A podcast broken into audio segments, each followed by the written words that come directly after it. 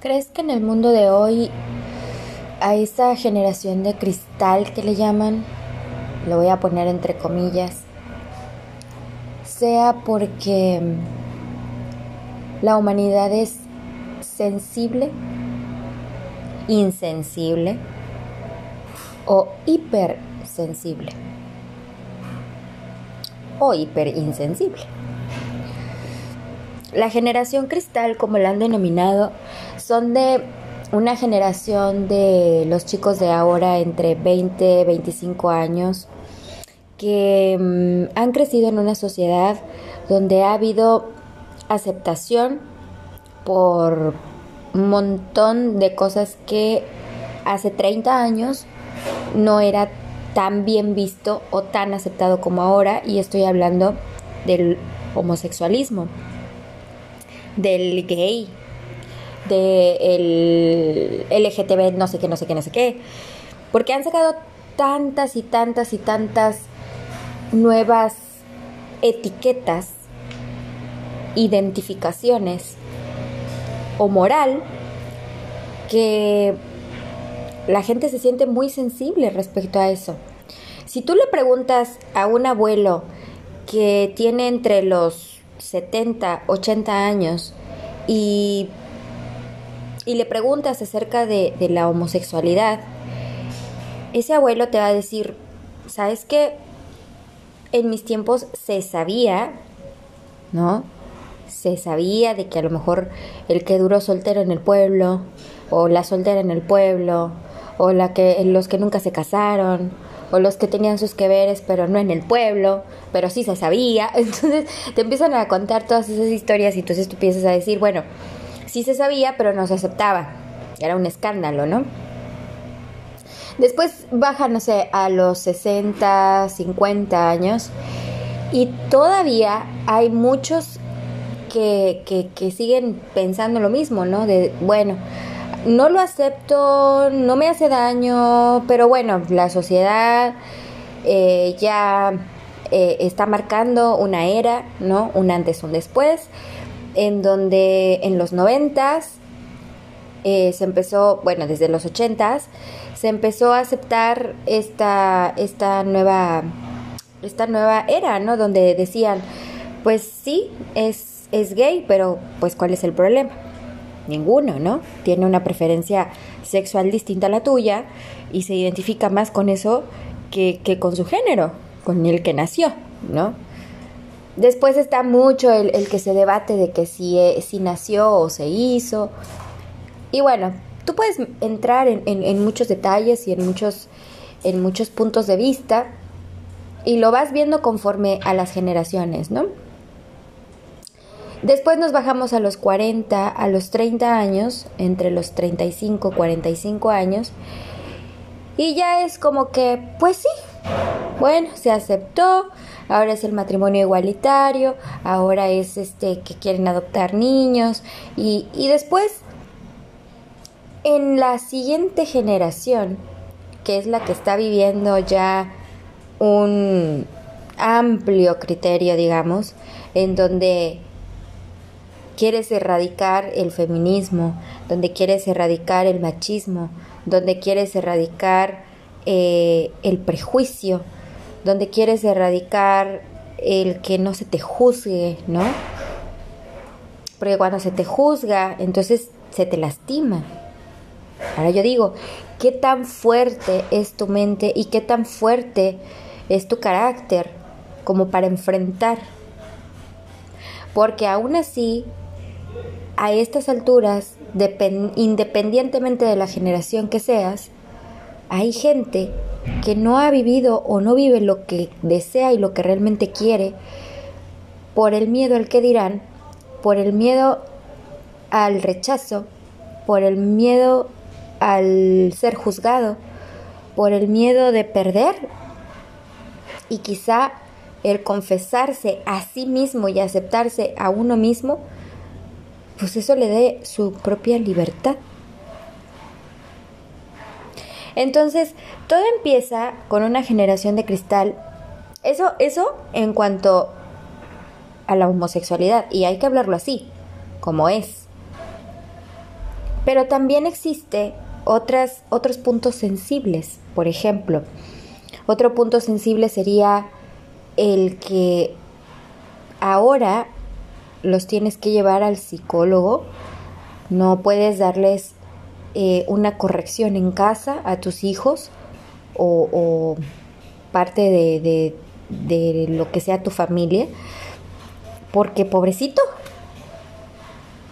y nos volvemos a las generaciones de antes. Uy, no, es que mi papá me pegaba con el cinturón, mi mamá me daba con la chancla voladora, ¿no? Este, con lo que encontraba me, me daban a palos, ¿no? Y eso pudo haber sido que te fueras derechito por la vida. Pero había, quienes no se fueron derechito por la vida. Hubo quienes repitieron ese patrón de manera más violenta. Y entonces todo eso va afectando a una generación porque cuando un niño dijo, basta, no me pegas más, rompió con un patrón y creció con un pensamiento de yo no voy a ser igual a mi padre, yo no voy a ser igual a mi abuela, yo no voy a ser... ¿Me explico? Entonces en esa misma generación se empezaron a hablar de más derechos derechos de los niños, derechos de los adolescentes, ¿no? Por situaciones que pasan, abusos, violencia, privacidad de libertad. Y entonces todo eso va abriendo los ojos a otra generación o a esta misma generación que va en el cauce a que no les pegues, no los regañes cuando sea injusto. Y entonces es cuando dices, o se van perdiendo los valores, o no le estoy enseñando bien, o no estoy transmitiendo bien mis pensamientos, o lo que yo quiero para que sea una niña de bien, un niño de bien, una persona de bien, ya no le vamos a poner género, una persona de bien. Porque esa persona cuando crezca va a ir eligiendo, va a ir rompiendo patrones o los va a ir siguiendo. Entonces cuando yo me refiero a que la hipersensibilidad o la insensibilidad de las personas es porque a lo mejor pasaron por un trauma tan fuerte que ahora no permiten que ni siquiera les hablen feo. Y yo me identifico, fíjate, me identifico mucho porque a mí se me crió en una burbuja rosa, donde mis papás siempre trataron de evitar que yo sufriera que yo sufriera un golpe, que yo sufriera una caída, que yo sufriera un desamor. Y entonces yo puedo decir que sí soy sensible, pero no hipersensible. Me hice de un carácter muy fuerte, pero también soy sensible, también lloro, también siento. No porque haya pasado ciertas cosas que ya no me duelan o que ya no le doy esa importancia, no quiere decir que yo no sienta y que si se me habla feo, si se me grita, pues voy a sentir mal, pero también en algún tiempo de mi vida no reaccionaba o no reaccioné y en este tiempo de mi vida reacciono y a la gente no le gusta. Y entonces digo, pero yo, yo no estoy mal o no estoy del todo bien, pero no voy a permitir que si mis papás nunca me gritaron, si mis papás me hicieron una burbuja para que yo no sufriera, porque voy a permitir que otra persona venga y me haga sufrir por elección, por diversión, por lo que quieras. Y después entendí que no era la otra persona, era yo quien lo permitía. Porque por más de los consejos que mi papá o mi mamá me dieran, yo siempre elegí lo que yo creí que era lo mejor para mí, lo que en el momento me hacía feliz. Y por más que ellos querían evitarme un sufrimiento y un llorar, lo viví. Emocionalmente fue un desastre. Emocionalmente fui un desastre. Porque creo que ya te he contado parte de mi historia en ese respecto. Estoy tomando un cafecito bien sabroso chismecito con ustedes y conmigo misma. Cuando yo tuve mi primer novio, ese novio me rompió el corazón. Y, y no sé si ya te lo había comentado, pero yo estuve al punto del suicidio por eso. Lo confieso, lo acepto. Para mí era un horror lo que estaba viviendo, porque yo me había ilusionado, me había enamorado. Sí, tú vas a decir, ay, va a ser, era tu primer novio. Pero era mi primer novio, mi primer amor, el hombre con el que yo me imaginé teniendo una familia. Me quería casar joven y quería tener hijos joven. Y, mi vida ha pintado para otro lado, ¿no? Iba sin rumbo porque yo quería hacer todo y a la vez no hice nada. Porque se me crió para ser la, la mujercita de mi casa, la buena esposa, la buena cristiana. Pero era de la generación que todavía estaba en esa creencia y que mi felicidad iba a depender del hombre que estuviera conmigo. Porque ese hombre iba a ser muy afortunado de tenerme como su esposa. Y yo iba a ser súper afortunada de tener a un hombre como el que yo había elegido a mis 16 años. Y tú puedes decir, estabas muy joven, sí, pero era una de las cosas de las cuales yo me sentía segura. Y entonces, cuando este chavo me dice, fíjate que siempre no, y al poquito tiempo se casa con otra persona, me dolió mucho, al grado de que yo pensé en el suicidio.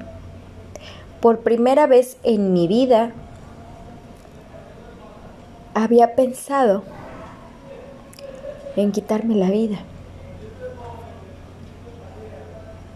Y eso puede ser hipersensibilidad. O puede ser desorientación. O puede ser un problema del cerebro. una enfermedad. Depresión. Obviamente mis papás, gracias a Dios, se dieron cuenta. Su reacción fue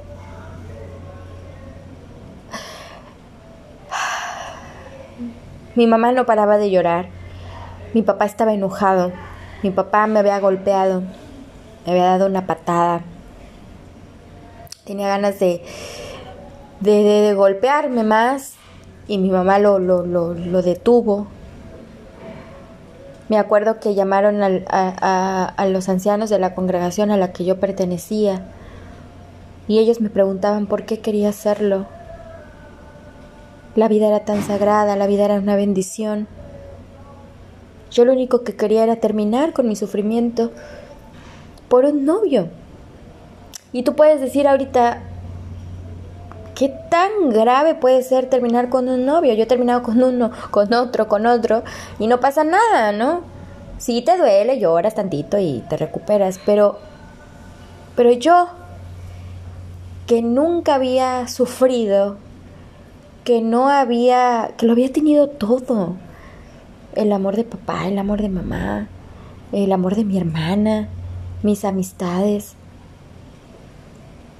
Me hicieron pensar en algo terrible. ¿Y por qué digo terrible? Porque no es la solución. Porque no es la salida. Es un hecho. Y ese fue mi primer intento y esa fue la primera vez que yo me sentí sin salida, que me sentí agobiada, que me sentí muy triste.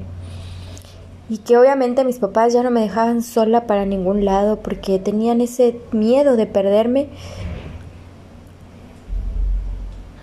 por amor. Por eso mis papás en su momento no podían perdonar al, noviecito este que yo tuve, no lo podían perdonar, porque esa persona no vio lo que provocó en mí. Y yo, sin tener mis facultades de razonamiento completamente desarrolladas, pues lo único que pensé fue en desaparecer. No quería padecer lo que estaba pasando. Sí, tenía 16 años, pero estaba consciente de que lo único que yo podía hacer en ese momento era morir, dormirme y no despertar. Bueno, pasó triste episodio y ahora que yo pienso, yo no sé si fui de la generación cristal que me ofendía por todo, o sufría por todo, o me, hacía la, la víctima por todo. Pero yo entiendo, entiendo lo que pasa a esta generación ahora. Entiendo cuando se ven desesperados. A mí me pasó un desamor. Pero ahora imagínate un rechazo por, lo, por tus decisiones, un rechazo porque le dices, mamá, estoy enamorado de alguien de mi mismo sexo, papá, esconderte en el closet o, o mm, ser hipersensible en el de que no me hables feo, no me mires feo, no me digas esto. Y entonces tú dices, no tienes carácter, no tienes huevos, estás bien pendejo, ¿no? No, quizá su historia ha sido muy distinta. Hay quienes, hay quienes crecieron sin papá y tuvieron que trabajar desde muy chavitos. Hay quienes crecieron sin, sin, sin un hogar. Hay quienes, o sea, siempre he dicho, ahora que tengo conciencia, que tu crecimiento es muy importante. Lo que a ti te inyectan de niño es muy importante en tu vida adulta. A partir de mis de mi experiencia a esa edad de 16 años, pasé por muchas más experiencias dolorosas y no fue la primera vez que yo intenté suicidarme. Intenté dos veces más y, y dentro de mi depresión y mi tristeza le pedí a Dios que, existí, que si existía, que me demostrara que estaba ahí conmigo. Y me lo demostró porque ese pensamiento estaba en mi cabeza, estaba y estaba, y, y, quizá en un momento yo estaba bien feliz, y en otro momento estaba bien triste, y en otro momento estaba yo que me llevaba el diablo, y en otro momento estaba yo pensando en que ya quería terminar con todo esto.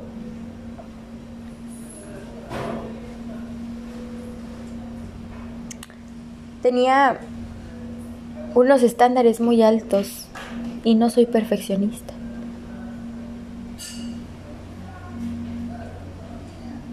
Es difícil para mí hablar de este tema porque porque mientras lo estoy hablando me estoy acordando de esos episodios y me llena de tristeza pensar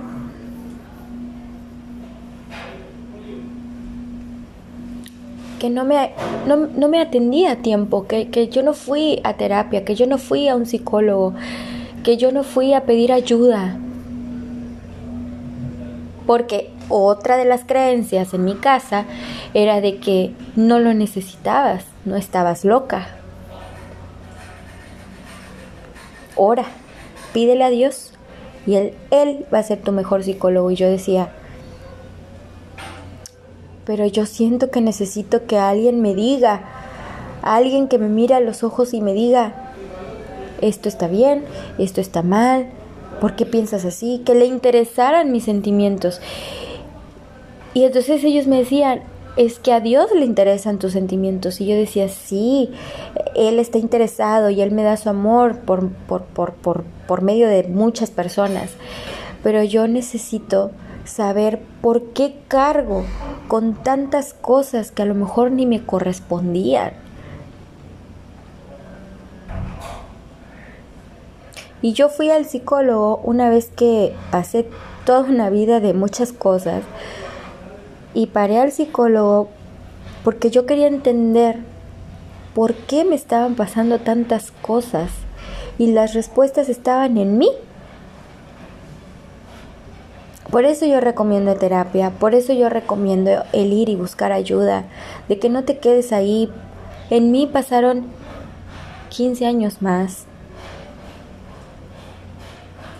en el segundo intento de suicidio tenía yo 28 quizá, en el segundo tenía 31, 32, o sea, tenía unos picos de depresión muy fuertes. Y este tema te estoy hablando tan sensible, porque a mí no me parece que haya una generación de cristal, a mí me parece que hay una generación dolida, una generación lastimada, una generación que está alzando la voz, porque le ha pasado de todo. Claro, la ciencia avanzó, la tecnología avanzó, los medios ahora avanzaron en algunas situaciones, circunstancias, en las noticias, en avanzaron, entonces uno va creciendo con otro tipo de pensamiento, con otro tipo de, de lucha, pensando que esos derechos siempre existieron, pensando que esos que, que las oportunidades siempre existen, que siempre hay. Yo no quiero ser una motivadora que te diga, sí, tú puedes, sal adelante, porque sí puedes y sí puedes salir adelante. Lo que pasa es de que no te has encontrado con esa persona que te mira a los ojos y te diga, tú vales mucho.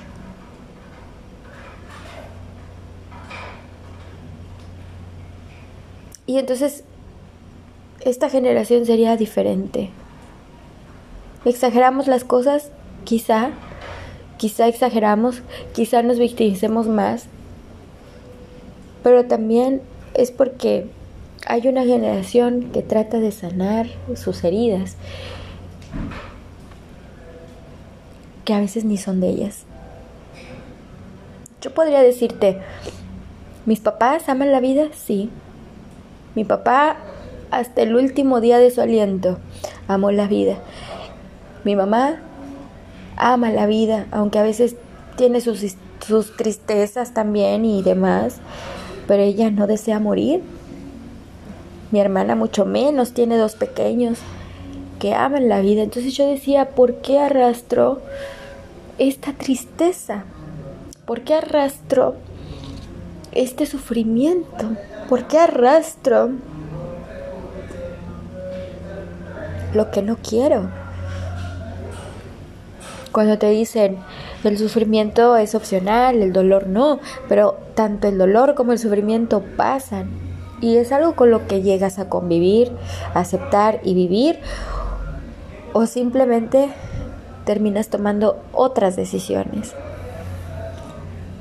Me he sentido en oscuridad, pero también he sabido disfrutar de la vida. Y hay momentos en que sigo, no estoy disfrutando lo suficiente. Pero ya no me he sentido tan triste como para tener esos pensamientos tan negativos. Hoy en día puedo decirte que lo tengo todo y que lo más principal para mí es sanar mi salud mental. Pensar que en el momento en que yo tenga un pensamiento negativo, luchar contra eso y decir, no, yo soy amor, yo soy poder, yo soy suficiencia, yo soy sabiduría, soy inteligencia. Y eso me ayuda a recordarme que soy agradecida con lo que tengo hoy, ahora, que mi felicidad depende de mí y mi relación espiritual con Dios, con el universo, con la creación, con la naturaleza que mi compromiso es conmigo y con ellos y que quien se quiera unir a mí va a ser por medio de ese mismo amor. Y yo lo he recibido y lo he tenido y quise contártelo porque todos aquellos que me escuchan hasta ahora son personas que me pusieron atención en su momento y me dicen es que tus palabras me ayudan, tus palabras me sanan, tus palabras me cambian, tus palabras son útiles para mí.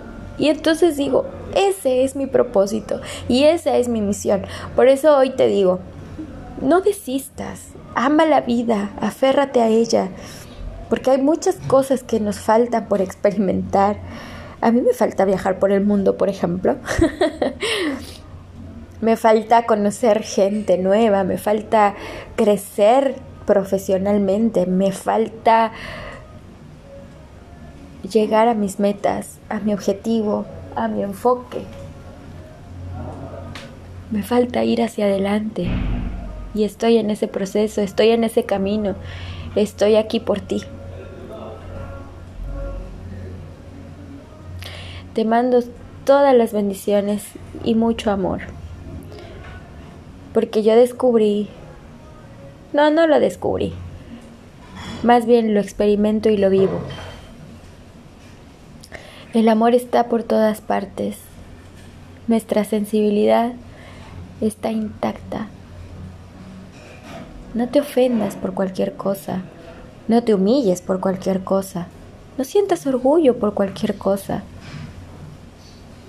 Para sentir paz, para sentir amor, libera. Perdona y libera. Y entonces deja fluir. Y tu crecimiento será hasta el cielo y más allá.